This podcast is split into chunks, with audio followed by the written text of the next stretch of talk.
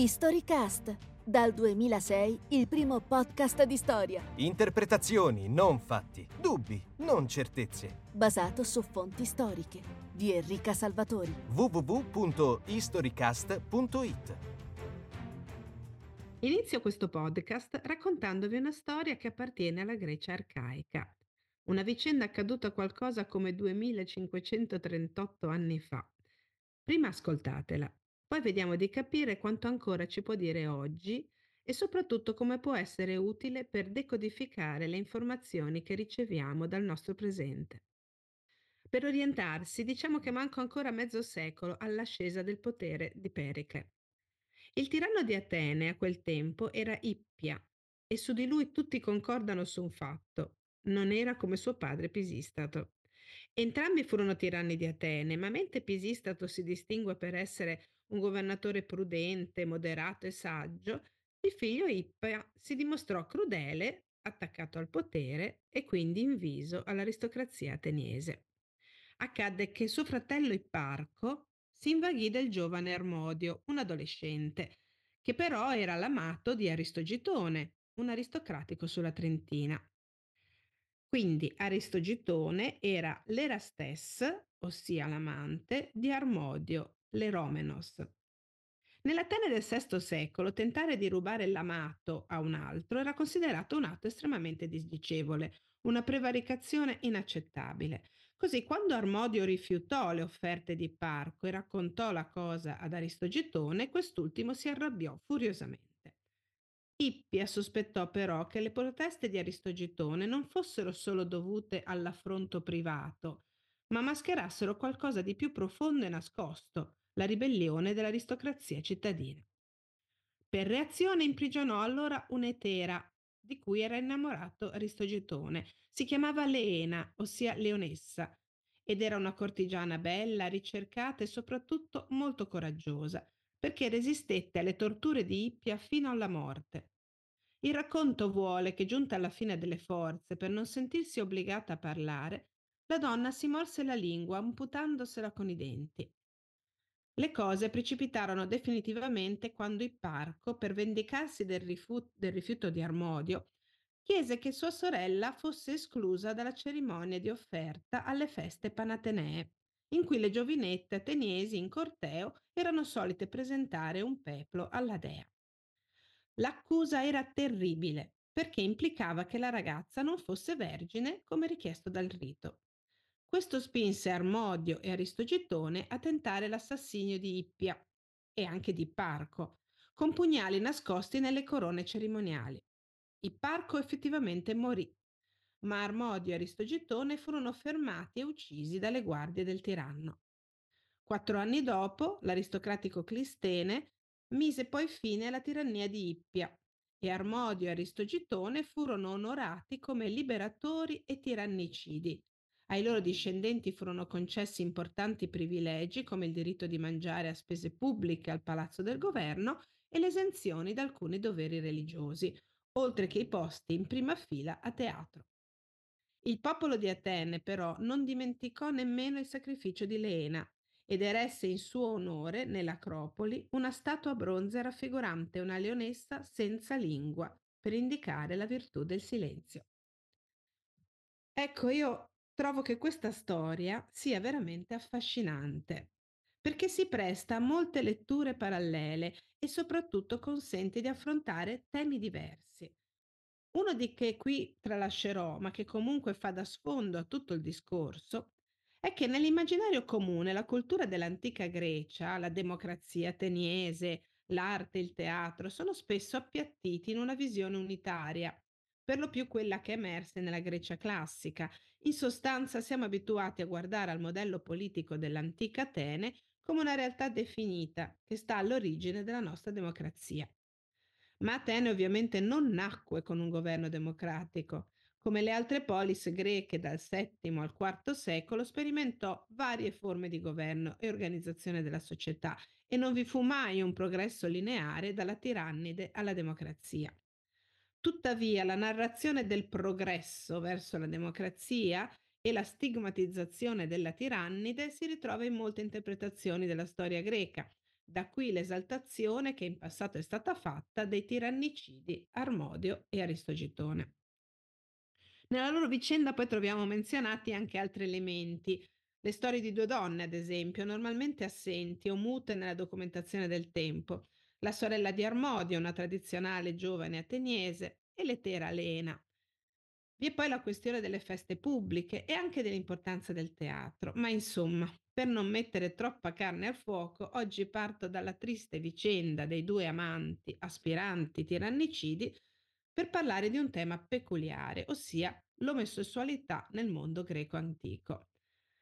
Tema sempre scottante, che scatena continuamente polemiche, magari a seguito dell'uscita di un film o di una serie televisiva che osa mostrare tenerezze, che so io, tra Achille e Patroclo, tra Euripide e Agatone o tra Alessandro Magno ed Efestione. Chi legge ancora l'omosessualità come un'alterazione della norma, avviso i naviganti, non la è, Ecco, chi fa così tende di solito a interpretare il legame tra Erastes ed Eromenos come quello di un'affettuosa e paterna amicizia, o sostiene che la morale sessuale ateniese non prevedesse nel rapporto pederastico la sodomizzazione del partner giovane. Per farlo si attaccano alla mancanza di fonti incro- eh, dirette, ma mi chiedo che cosa vorrebbero, eh, un clip di YouPorn, a parte le abbondanti e incontrovertibili testimonianze, rimandosi interessati al bel libro di Eva Cantarella, Secondo Natura, direi che per la questione basta semplicemente richiamarsi al rasoio di Occam, ossia la soluzione più semplice è quella vera.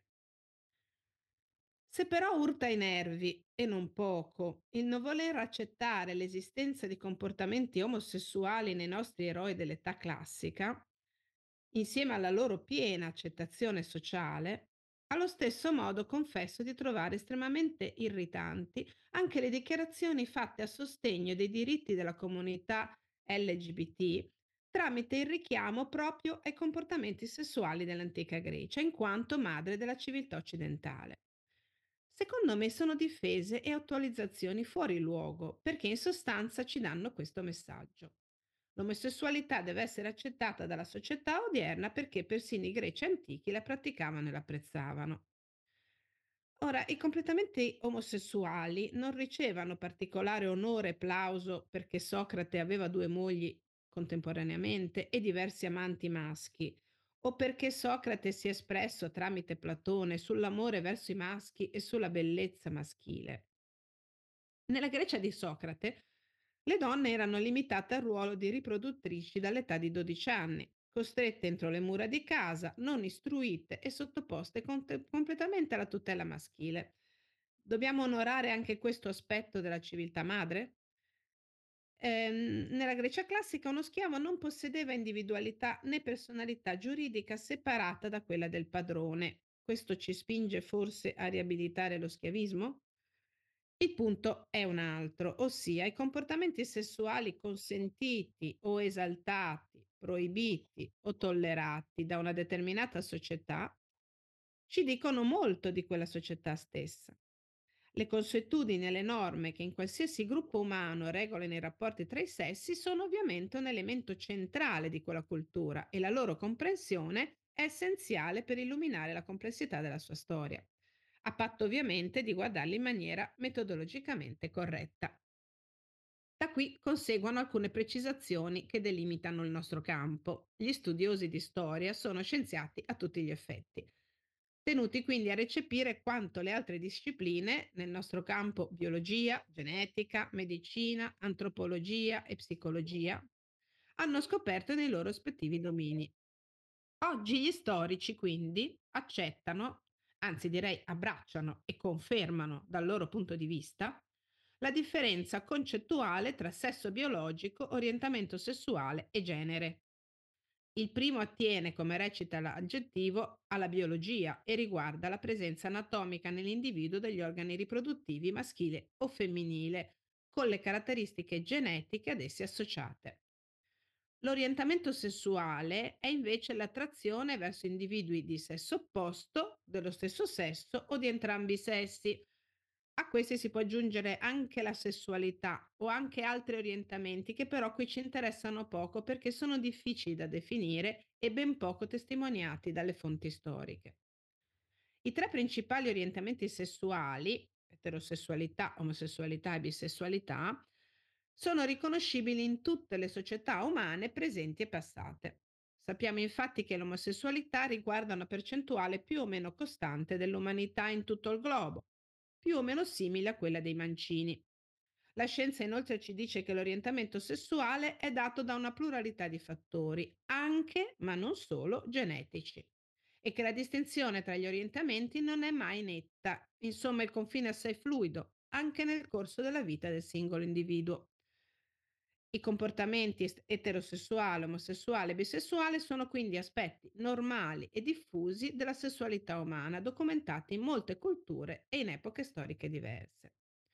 Ma l'orientamento sessuale è caratteristica che riguarda l'individuo, non il gruppo, ed è cosa diversa e distinta dal genere, che invece è il sentirsi psicologicamente femmine o maschi e di conseguenza sentirsi obbligati oppure riconoscersi nei comportamenti, nelle norme, nella mentalità collettiva che definiscono quello che debba essere il corretto comportamento femminile o maschile. Ecco, noi storici studiamo le questioni di genere. Parlare di bisessualità per Aristogitone, ad esempio, sarebbe un nonsense. Aristogitone era maschio e agiva secondo quello che era richiesto alla società aristocratica al suo genere, ossia rivestire il ruolo di amante per Armodio e frequentare contemporaneamente anche una donna come Lena e per quel che ne sappiamo avere anche una moglie e numerosi schiavi. Giustamente Eva Cantarella dice che se gli antichi conoscessero i termini che usiamo quando parliamo della loro sessualità, non capirebbero di cosa stiamo parlando, per la semplice e definitiva ragione che allora non esistevano i concetti che queste parole esprimono.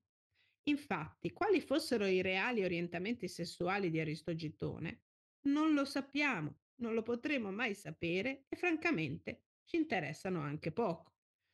Quello che vogliamo capire invece è l'etica sessuale del tempo, quali erano i comportamenti accettati e quelli criticati o addirittura condannati penalmente, cosa si chiedeva al genere, proprio perché la comprensione di questo aspetto ci aiuta a capire l'articolazione della società. Una delle prime caratteristiche che colpisce, proprio perché è differente dalla nostra mentalità, è che per gli antichi greci la bipartizione fondamentale tra i comportamenti sessuali non era tra etero e omosessualità, ma tra essere attivo e passivo. Essere virile significava rivestire un ruolo attivo in tutti i campi. La guerra e portava alla vittoria, la politica portava al potere, l'amore alla sottomissione del partner, donna o uomo che fosse. Per questo motivo in Grecia il maschio sottomesso, l'eromenos, l'amato, non poteva essere che un pais, vale a dire un fanciullo, di per sé inferiore, destinato a diventare un uomo, ma non ancora tale perché debole, intellettualmente e sessualmente incerto, simile per questo alla donna. La condizione passiva mutava solo con il raggiungimento dell'età adulta, a compimento dei 18 anni, e solo una volta raggiunta la piena maturità il maschio greco poteva diventare erastes, un amante. Gli Spartiati, ad esempio, erano soldati estremamente preparati, lo sappiamo, e a questo scopo erano sottoposti fin dall'età di 8 anni a un percorso addestrativo molto impegnativo, la Gauguin. Tolti alla famiglia, erano messi a vivere in comune, con pasti in comune e con tanti eh, altri impegni eh, di allenamento. A partire dai 12 anni era parte integrante della Gauguin l'amore omosessuale tra lo spartiato adulto e il ragazzo. L'amante era l'ispiratore, colui che riempiva di virtù e di coraggio l'amato, che a sua volta lo ricompensava con la devozione. La chiave di questo rapporto stava quindi tutto nell'asimmetria anagrafica. La differenza di esperienza consentiva all'adulto di assumere un ruolo formativo nei confronti del ragazzo, nel momento in cui questi, da cittadino in potenza, si apprestava a diventare un cittadino a tutti gli effetti, capace di esercitare i suoi diritti civili e politici. L'amante cos- contribuiva quindi alla paideia, vale a dire alla formazione etica e civile di un nuovo membro della città. Questo gli imponeva regole molto stringenti, altro che libertà di costumi. Il giovane poteva scegliere il proprio amante, ma lo doveva fare sulla base della virtù e non per interesse, proprio perché l'amante era la sua guida di vita. Il legame che si creava era quindi di tutela, di affetto, oltre che di amore sessuale, un rapporto che non mancò di ispirare poeti, letterati, proprio perché in un certo senso era o avrebbe dovuto essere pieno, completo, profondo. I due amanti condividevano momenti di incontro, eh, banchetti, riti, canti, danze. Questo in un certo senso rendeva il legame superiore e più soddisfacente di quello che con le donne, che non erano libere di condividere con il maschio i momenti della socialità, a meno ovviamente che non fossero etere come la nostra Leena. Il poeta Anacreonte, nato intorno al 570 a.C., così esclama con te voglio gioire, perché dolce la tua indole. Offri, mio caro, le tue tenere cosce. Cleobulo io amo, per Cleobulo impazzisco, in Cleobulo mi incanto. Le regole, però, come ho detto, erano abbastanza dure. Non ci si doveva rivolgere ai ragazzi troppo giovani, privi di discernimento, ma solo quelli ormai vicini alla pubertà, cioè all'età della ragione. Ci si doveva dedicare al proprio ragazzo in modo stabile, lo si corteggiava con perseveranza, si cercava di dimostrargli in tutti i modi la serietà delle proprie intenzioni. Viceversa, e qui io ho trovato un paragone fantastico con l'amor cortese medievale, l'amato doveva inizialmente resistere, fare il ritroso, fino alla decisione finale di accettare e soddisfare l'amante.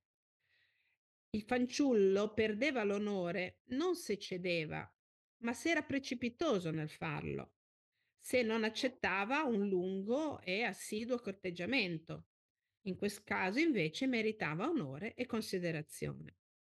Il momento critico, quindi, non era quando si determinava un rapporto di tipo pederastico, ma la conclusione, cioè il momento del passaggio quando il fanciullo non era più fanciullo e gli si chiedeva quindi un comportamento virile da amante, Dato che questo non poteva capitare da un giorno all'altro e non riguardava certamente allo stesso modo eh, tutti, c'era un momento di passaggio in cui i giovani uomini eh, eh, potevano essere, diciamo, pericolosi per i più giovani, cioè poco saggi, troppo poco saggi per prendersi cura dei più giovani. Eh, si trattava dei neaniscoi, ok? E a questi, diciamo, adulti, adulti di di, di mh, troppo giovani, quindi tra i 18 e i 25, eh, certe volte era vietato eh, frequentare palestre e scuole proprio per non mettere in pericolo i più piccoli. Quindi solo una volta acquisita questa vera saggezza, cioè questa stabilità dell'età adulta, più o meno intorno ai 25 anni, il maschio libero ateniese assumeva un ruolo attivo con i ragazzi più giovani fino al matrimonio e in seguito sia con i fanciulli sia con la moglie. Che dire dei rapporti omosessuali tra maschi adulti e liberi? Da questo punto di vista dobbiamo tornare alla constatazione che il mondo greco era come tutti i mondi in continuo mutamento. La Grecia di Omero non assomigliava a quella di Pericle, che a sua volta era diversa da quella di Alessandro Magno. Le società cambiano e così le mentalità, gli usi, i costumi, le norme che regolano i comportamenti e anche la sensibilità artistica. Il commediografo Aristofane, e siamo nella seconda metà del V secolo, quindi è passato più di un secolo dalla nostra storia, critica ferocemente gli amori fra uomini, che riteneva degenerati rispetto a quanto avveniva in passato, non più espressione di nobiltà o di eccellenza politica, e quindi causa o concausa della decadenza di Atene. Nelle sue commedie emerge una città dove i rapporti omosessuali sono una sorta di vizio collettivo in cui i giovanetti li praticano senza regole, senza pudore, in modo sfrontato. Non c'è la condanna dell'omosessualità in, in sé, ma nel come viene praticata. Aristotele, precettore di Alessandro Magno, e siamo ancora a un secolo dopo, Condanna a più riprese l'omosessualità maschile, ma lo fa all'interno di un suo progetto politico che vede il matrimonio occupare uno spazio centrale per il miglioramento della società. Certo, non è eh, questo lo spazio per esaminare tutte le menzioni di filosofi o di artisti sull'omosessualità. Eh, cioè, basta eh, comunque notare che non è mai vietata in quanto tale, ma può essere criticata in genere per l'eccesso, per la mancanza di equilibrio, di regole, insomma per dei comportamenti che portano distanti dall'armonia di corpo e mente che è quella che segna il valore della persona.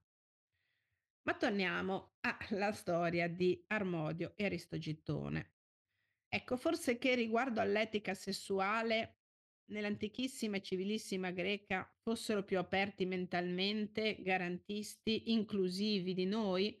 Eh, direi di no, insomma, che ne dite? Giustamente Eva Cantarella sottolinea come il quadro che presentano le fonti greche, da quelle arcaiche fino a quelle ellenistiche, non consente proprio di parlare per i greci maschi liberi di autentica libertà sessuale. Le regole c'erano e come. Al fanciullo non era data vera e propria libertà di scelta, se non quella di decidere a quale amante concedere i suoi favori. Il suo ruolo era quello di crescere come amato di un maschio adulto, qualsiasi fossero i suoi orientamenti sessuali. In genere l'uomo greco doveva vivere le esperienze omosessuali nel momento giusto, con le persone giuste e secondo le regole giuste. La pederastia era infatti un rapporto che riguardava tutti, la società intera, ed era quindi una questione di genere, perché era relativa al comportamento che doveva caratterizzare il maschio, libero ovviamente. Insomma, siamo molto distanti dai principi che ispirano i diritti giustamente rivendicati dalla comunità LGTB. Ora, eh, su questo tema ci sarebbe molto da dire davvero ancora. Come noterete, non ho parlato per nulla di Roma antica, né del momento in cui si passò da un'accettazione diffusa alla condanna anche penale. Che dite, ne trattiamo in un altro podcast? Fatemi sapere se la cosa vi interessa. Chiudo solo con un accenno alle relazioni omosessuali fra donne.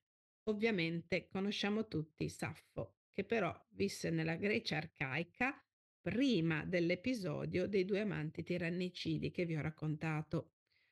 In un'epoca in cui la donna greca aveva maggiori libertà di movimento e anche iniziativa, non a caso Saffo era direttrice e insegnante in una sorta di collegio per fanciulle di famiglia nobile, incentrata sui valori che la società aristocratica di allora richiedeva a una donna. In queste scuole non solo si accettava come normale l'esistenza di rapporti amorosi fra donne, ma si, formalizz- li si formalizzava pure attraverso la celebrazione di cerimonie di tipo iniziatico.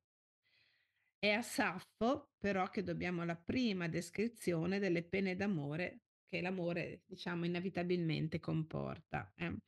Pari agli dei, mi appare lui, quell'uomo che ti siede davanti e da vicino ti ascolta, dolce suona la tua voce, il tuo sorriso, accende il desiderio. E questo il cuore mi fa scoppiare in petto, e se ti guardo per un istante non mi esce un solo filo di voce. E così via, andatevela a leggere, è bellissimo. Saffo visse in un periodo in cui alle donne greche era ancora aperto spa- qualche piccolo spazio di manovra. Nella Grecia classica l'amore fra donne smise di essere cantato, il che è ovvio, considerato tutto quello che abbiamo detto. Non essendo strumento di formazione del cittadino, non interessava né alla città, né ai filosofi, né ai poeti. Non era né proibito né concesso né regolato, era solo sostanzialmente ininfluente. Ci rivediamo alla prossima storia. Avete ascoltato un episodio di Storycast? www.historycast.it